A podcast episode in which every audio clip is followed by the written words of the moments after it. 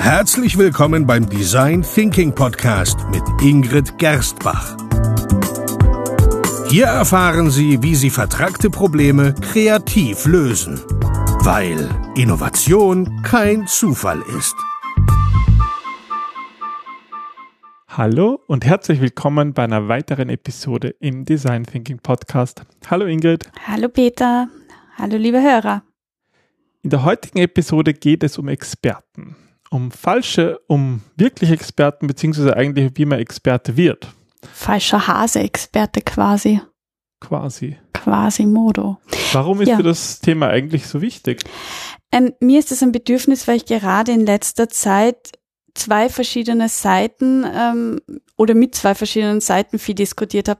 Mit der einen Seite, die glaubt, Design Thinking ist ja so easy, das ist quasi wie ein Kochrezept und du nimmst verschiedene Methoden her und am Ende kommt eine Innovation raus. Das heißt sozusagen, man liest am besten einen Artikel oder schaut ein YouTube-Video. Bitte, gib dir ein 30-Sekunden-Video, das reicht. Das ist, Und auf der anderen Seite aber auch Unternehmen, die sagen oder die schon messen können, wie viel Schaden das eigentlich macht, von Design Thinking Beratern beraten zu werden, die einfach nicht dieses Wissen, diese Erfahrung mitbringen, dass das nicht nur, also ich unterstelle denen gar nichts Böses.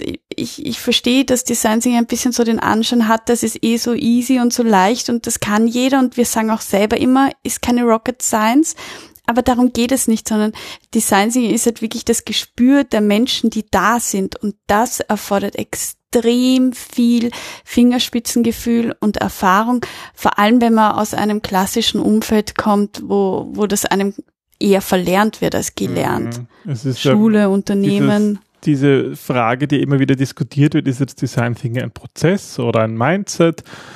Dieses Mindset geht vielleicht fast noch gar nicht zu weit. Es ist wirklich, die Frage ist, kann jemand Design Thinking machen? Kann jemand wirklich diese Empathie aufbauen? Und was braucht es dafür? Genau, also für mich ist es definitiv ein Mindset. Es geht um den Menschen im Mittelpunkt und da geht es um einen Change-Prozess, der angestoßen wird und deswegen ist das so wichtig. Gut, das heißt, deine Aussage ist, es braucht Erfahrung, es braucht Fähigkeiten. Und jetzt natürlich die Frage, ich meine, klar, es strömen viele Berater auf den Markt, die jetzt sagen, ja, sie machen jetzt auch Design Thinking, weil es einfach irgendwo so ein Hype geworden ist. Und das ist ja auch prinzipiell gut, weil ich glaube, Unternehmen können dadurch erfolgreicher werden und besser werden. Und man kann viele Probleme sozialer Natur, gesellschaftlicher Natur lösen. Also ich glaube, wir brauchen ja viele Design Thinker, aber wie können sich die so entwickeln? Wie kann man sich diese Fähigkeiten aneignen, damit man auch wirklich dann Gutes macht damit und nicht Probleme, mehr Schaden anrichtet? Ja. Ich habe dazu eine sehr interessante Studie, möchte ich gar nicht sagen. Das ist mir eine Geschichte gefunden. Vor 30 Jahren ungefähr entschieden sich zwei ungarische Pädagogen, Laszlo und Klara Polgar, der Annahme zu widersprechen, dass Frauen in einem Gebiet, das vor allem räumliches Denken erfordert, wie Schach, nicht erfolgreich sein können. Da kommt ja immer dieses Beispiel mit dem räumlichen Denken, mit den Jägern und dass früher die Männer jagen mussten und deswegen räumlich besser denken können und pipapo. Genau, und dem wollten sie einfach widersprechen und haben eigentlich auf die Macht der Bildung hingewiesen. Die Polgars hatten 3 Töchtern und haben denen das Schachspielen beigebracht, indem sie eigentlich systematisch mit denen trainiert haben und tägliche Praxis im Schachspielen eingebaut haben.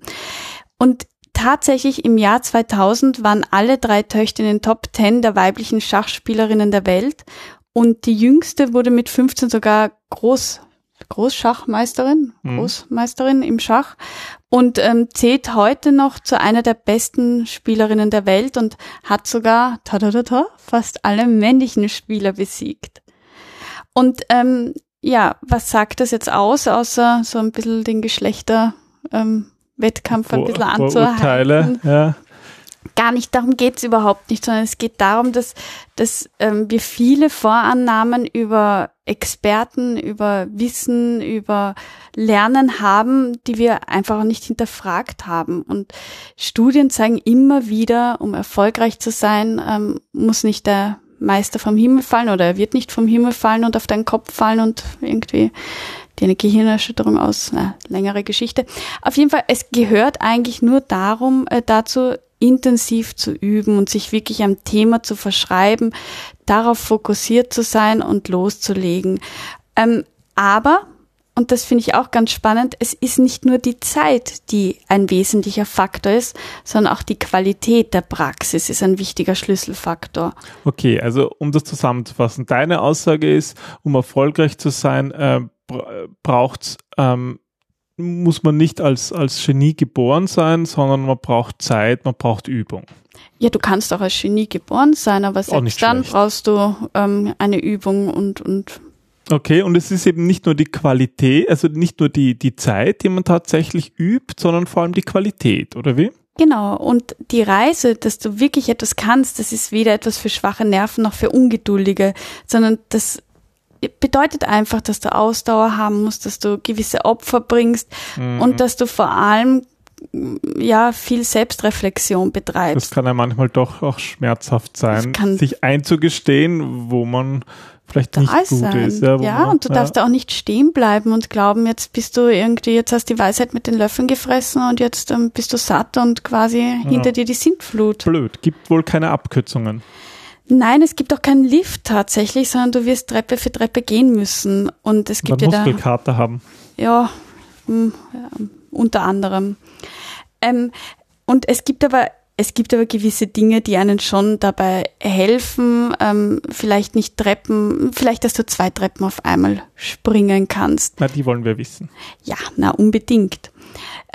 Zum einen hilft zum Beispiel, wenn du einen Mentor oder einen Coach hast, der dir nicht nur dieses bewusste Üben vor Augen führt, sondern der vor allem hilft, selbst dran zu bleiben, sich selbst zu motivieren und ja, auch einmal über diese Schmerzgrenzen hinauszugehen, weil letztlich ist Können oder wirkliches Expertenwissen dort, wo deine Komfortzone aufhört. Das heißt, du musst immer wieder dich selber auch drängen, dich selber dazu bringen, Komfortzone zu verlassen und das ist einfach alleine extrem schwierig. Deswegen, also hilft es, dass man einen Mentor, einen Coach hat. Das zeigen im Übrigen auch Forschungen, die fand ich ganz spannend mit Psychotherapeuten. Da gab es eine Studie, dass Psychotherapeuten mit vielen verschiedenen Abschlüssen und jahrzehntelanger Erfahrung nicht unbedingt erfolgreicher in der Behandlung von Patienten sind als Therapeuten mit weniger Fachwissen, aber trotzdem mit gleich viel Erfahrung. Also dieses Fachwissen schützt uns, das funktioniert halt in der Realität nicht. Okay. Es geht ja da auch irgendwie dann darum, eben, dass wenn Erfahrung nicht gleich Erfahrung ist, dann heißt es ja auch, dass das Üben nicht gleich Üben ist. Welche Form des Übens brauchen wir, um wirklich gut zu werden, zum Beispiel im Design Thinking? Naja, es braucht vor allem dieses bewusste Üben. Es reicht einfach nicht, dass du irgendwie in deiner Praxis bist und die Dinge mehr oder minder so neben sich her schwabbeln, sondern es muss diesen bewussten Fokus haben. Wenn du in einer Höhle lebst, wirst du nicht automatisch ein Geologe sein. Das ist so wie, wenn du in einer Garage wohnst, bist du kein Auto. Das ist irgendwie, das wird nicht ganz funktionieren.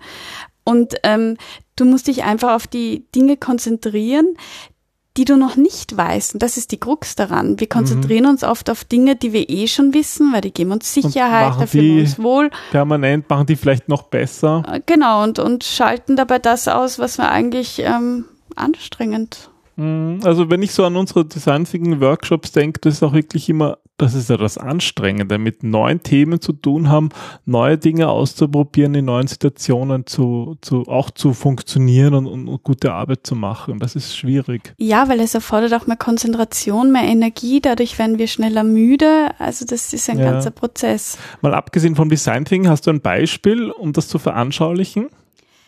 Ein Beispiel ist zum Beispiel Golf. Nimm Golf her. In der ersten Stunde wirst du versuchen, die Grundschläge zu verstehen, die ganzen Vokabeln zu lernen und es geht einmal darum, niemanden mit dem Stock zu erschlagen. Das ist schon mal gut. Und du wirst im Trockenen üben und nach beginnen die ersten Runden mit anderen, die auch noch Anfänger sind. und plötzlich hast du ein besseres Gespür und das Spiel wird sich auch verbessern. Dann kannst du an deinen Fähigkeiten arbeiten, indem du zum Beispiel mehr Bälle spielst, bis die Schläge automatisch schöner, einfacher werden, keine Ahnung, wie man das nennt.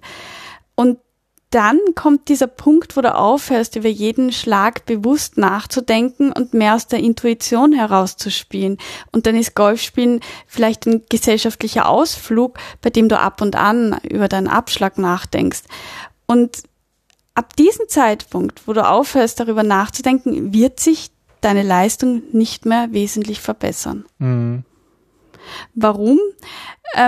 Weil du dich nicht verbesserst, wenn du eine Runde spielst und nur eine Chance hast, von einem bestimmten Ort aus abzuschlagen, weil du kannst so nicht herausfinden, wie du einen Fehler korrigieren kannst. Ja, wenn man sozusagen einmal den Ball aus dem Bunker schlägt und dann es schief geht, aber man halt einfach weiterspielt, dann... Gehst halt einfach weiter, aber lernen tust du nur, wenn du 5 bis 10 Mal dort stehst, abschlägst, überlegst, was ist gut gelaufen, was ist schlecht gelaufen. Das ist natürlich auch, wenn du es aus gesellschaftlichen Gründen machst, ist es vielleicht auch blöd, wenn du jetzt wieder zurückklappst, den Ball nimmst und wieder... Ja, deswegen ist es ja auch bewusstes Üben. Und bewusstes Üben heißt halt nicht, dass du daneben irgendwie Smalltalk treibst oder deinen gesellschaftlichen Aufstieg fokussierst. So machen es auch die Profis im Golf, oder? Dass sie von mehrere Abschläge vom selben Ort machen, um einfach zu schauen, wie kommen sie dahin. Ich habe keine Ahnung, kennst du einen Profi im Golf? Tiger Woods. Persönlich? Ja, natürlich. Oh, cool. Hast du es noch nicht vorgestellt? Also so stelle ich mir das zumindest vor. Okay. Dass die halt tatsächlich üben. Ja, angeblich ist das auch so. Aber wie gesagt, ich kenne persönlich noch keinen, was ich einer melde. Schlagen wir die Brücke zum Design Thinking. Ja, wie ist das mit der beruflichen Kompetenz? Kann diese bewusste Praxis direkt auf die Entwicklung von beruflichen Kompetenzen umgelegt werden? Ja, also ich bin der Überzeugung und das ist auch das, was wir genau in diesen Trainings und vor allem auch in dem Masterkurs anbieten. Um die Expertise im Design Thinking zu üben, musst du halt oft und viel vor dem Kunden stehen, mit deinem Team zusammenarbeiten und vor allem auch in Krisenzeiten den einen oder anderen überzeugen. Und eine überraschende Anzahl von Trainern und Beratern glaubt, dass das Design Thinking nicht viel Übung braucht, sondern das sind ja so viele unterschiedliche Methoden und irgendeine wird schon hinhauen. Aber ja, sozusagen Hauptsache ich mache diese Methode und dann kommt da schon ein tolles Ergebnis raus. Und das ist genau das Problem, weil echte Experten üben nicht nur absichtlich, sondern sie denken auch bewusst darüber nach. Und sie gehen nicht einfach in ein Unternehmen und beginnen irgendwas zu machen, sondern sie entwickeln zuerst bewusst einen Prozess, überlegen sich Szenarien, denen sie dann womöglich eben ihrem Coach, ihrem Mentor präsentieren und Feedback erhalten und dieses Feedback wieder einbauen. Und das ist so ein iterativer Prozess. Und wir haben beobachtet, dass wenn eine Vorgehensweise nicht wie erwartet funktioniert, dann gehen die Experten auf ihre vorherige Analyse zurück, um festzustellen, was wo irgendwo schiefgelaufen ist und wie sie zukünftig Fehler vermeiden können. Und das ist eben dieses kontinuierliche Arbeiten an Schwächen. Ich meine, das ist ja auch das, was mir immer Spaß macht an der Arbeit mit dir gemeinsam, dass wir eigentlich fast immer nach einem Workshop, wenn wir meistens mit dem Auto heimfahren, reden wir noch über den Workshop und schauen, was ist gut gelaufen, was ist nicht gut gelaufen, warum möglicherweise nicht. Wir versuchen eben genau dieses Analysemodell. Es gibt einen Grund, warum wir diese Methode gewählt haben, das zu hinterfragen und zu schauen, okay, was wäre möglicherweise in der Situation besser gewesen. Und da kann man eigentlich nur lernen, wenn man die eine Methode 17 Mal einsetzt, in unterschiedlichem Kontext. Und natürlich ist nicht jeder Kunde gleich und das ist auch das Besondere, aber trotzdem gibt es Situationen, die sich sehr ähneln. Und wenn ich wieder eine Methode einsetze, wo ich weiß, warum sie das letzte Mal nicht gut funktioniert hat, dann kann ich bewusst daraus lernen und dann kann ich es verbessern, sodass es für den Kunden letztlich auch besser wird. Mhm. Gut, das heißt, so können wir dann zukünftige Fehler vermeiden, wenn man einfach kontinuierlich auch an diesen Schwächen arbeitet. Was heißt das jetzt, an Schwächen arbeiten? Wie kann ich meine Fähigkeiten verbessern? Es gibt eben 2 Arten von Lernen. Es gibt die Verbesserung der Fähigkeit, die du bereits hast, und die Erweiterung dieser Fähigkeit.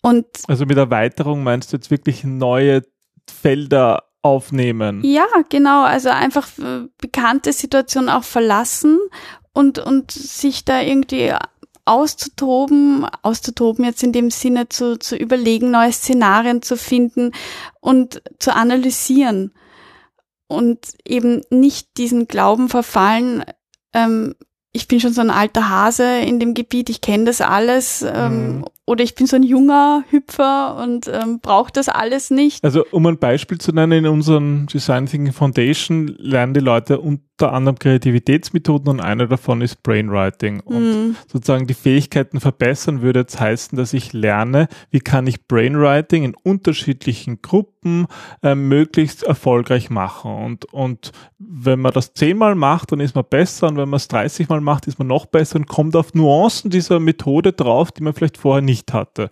Und Fähigkeiten erweitern wäre zum Beispiel ganz neue Kreativitätsmethoden mal auszuprobieren. Ja, also ich kann, Hörer unter uns, liebe Hörer, Peter ist ein Brainwriting-Experte, der jetzt schon eine eigene Playlist fürs Brainwriting hat, dass da die Minutentaktungen passen. Aber das macht dich zum Experten im Brainwriting aus, weißt du? Dieses, dass die Musik nicht aufhört und die Zeit weiter rennt zum Beispiel, sondern dass du weißt, okay, du musst sagen, wann die Musik leise auspendelt und dann hört's auf. Und das sind so Sachen, die musstest du ja auch erst erarbeiten, oder? Das hätte ich dir sagen können. Aber das ist wieder was, gewisse Dinge muss man selber lernen. Ja, das heißt, das geht irgendwie auch daraus, ja, einfach die Komfortzone zu verlassen und mal außerhalb neue Dinge auszuprobieren und ja, da dran zu bleiben und Disziplin zu zeigen. Und es braucht vor allem Zeit. Ich finde, es gibt so ein nettes Zitat von Leo Tolstoy, der einmal gesagt hat, dass die Leute ihm oft sagen würden, sie wüssten nicht, ob sie gut darin wären, einen Roman zu schreiben. Und auf die Nachfrage, warum, haben sie halt gesagt, na, weil sie es noch nicht probiert hätten.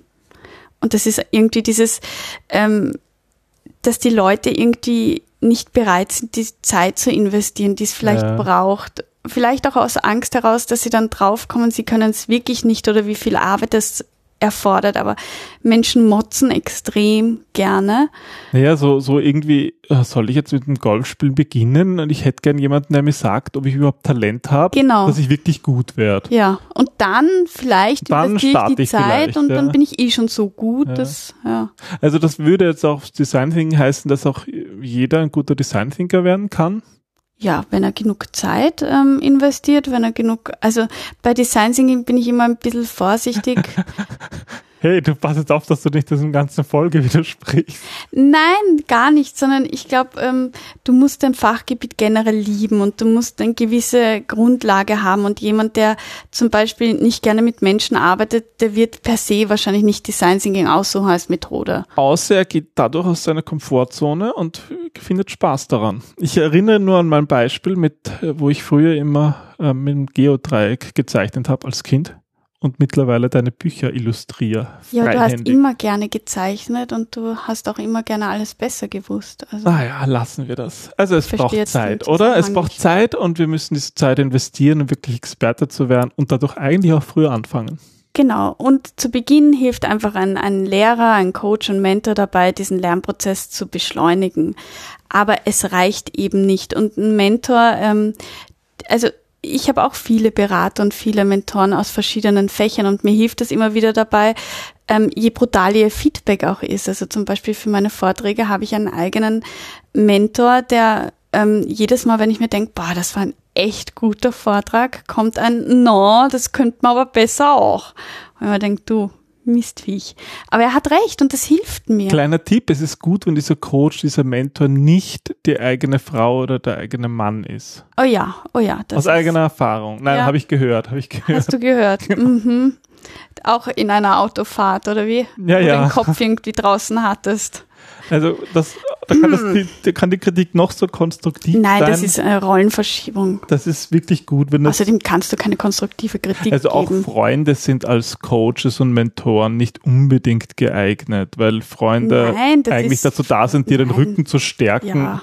Oder das heißt auch manchmal, ein guter Freund ist der, der dir ehrlich Feedback gibt. Ist ja halt die Frage. Es muss halt wenn dir wirklich weiterhelfen soll, dann muss es auch ehrlich sein. Ja, also würde ich nicht vermischen, definitiv. Aber so Coach zu finden ist ja auch nicht leicht, beziehungsweise es ist nicht leicht, selber ein Mentor zu sein, weil die müssen einerseits ja irgendwie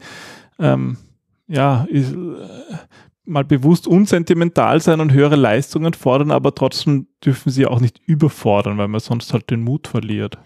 Ja, das ist definitiv keine einfache Aufgabe und ich glaube auch nicht, dass jeder zum Mentor geboren worden ist und also ich zum Beispiel bin nicht gerne Mentor oder ein guter Mentor, weil da glaube ich, brauchst du auch wirklich viel, da musst du dich auf diese Fähigkeit wieder konzentrieren, guter Mentor zu sein. Das ist, glaube ich, wieder ein Expertentum. Eigener Beruf, so ähnlich wie beim Coaching. Ja. Ich meine, das ist aber auch der Grund, warum wir in unserem Design Thinking Master eigentlich da auch so ein Coaching-Mentoring-Aspekt mit eingebaut haben, wo sie teilweise mit dir Reflexionen machen können, wie sie arbeiten als Design Thinking, teilweise mit mir, weil natürlich auch jeder Mensch auch unterschiedlich ist. Also wir wechseln uns da ab mit unseren Masterstudenten. Aber es ist wichtig, die eigene Arbeit zu reflektieren, oder? Das ist im Grunde das A und O, ja. Okay, was würdest du sagen, ist das Fazit von dieser Folge? Wir haben einen weiten Bogen gemacht von schachspielenden Ungarn über Golf und übers Lernen im Design Thinking und Fähigkeiten verbessern. Über waghalsige Partnerschaften und Feedback im Auto. Künstler. Was ist dein Fazit? Ja, die Vorstellung, dass ein Genie geboren und nicht gemacht wird, das ist irgendwas, was in uns Menschen tief verwurzelt ist. Und am öftesten wird dabei Mozart genannt, der ja als Wunderkind quasi so auf die Welt gespuckt worden ist. Problem ist nur, keiner von uns, der heutzutage lebt, hat damals gelebt, also wir werden es... Naja, aber es gibt ja Zeitgenossen von damals, die Bücher geschrieben haben und so, also es gibt ja Dokumente, so ist es nicht. Und da sieht man, dass seine musikalische Vormundschaft begonnen hat, als er ungefähr 4 Jahre alt war. Sein Vater ebenfalls ein großartiger Komponist war, der ihn auch sehr getrieben hat, der ihn sehr gefordert und gefördert hat. Mhm. Und dass es lange gedauert hat, bis Mozart auch zum Experten wurde. Also er wurde nicht geboren als einer, er wurde einer. Und das gilt in jedem Fachgebiet. Du wirst nicht zum Experten geboren, du wirst zu einem gemacht. Oder du musst dich selber zu einem machen, wenn du das wirklich willst. Das ist mit Schmerzen, Aufwand und Zeit verbunden. Ja, und das kann aber auch viel Spaß machen. Es muss halt beides die Waage halten, oder? Jo, gut gebrüllt. Super, na dann viel Erfolg, liebe Hörer, beim Praktizieren von Design Thinking. Oder anderen Expertisen. Genau. Zeichnen, Feedback geben, Autofahren, Golf spielen. Kann man überall üben, richtig zu üben. Bewusst zu üben, bitte. Mhm. Also dann auf ein fröhliches... Bewusstes Üben. Bis zum nächsten Mal. Tschüss.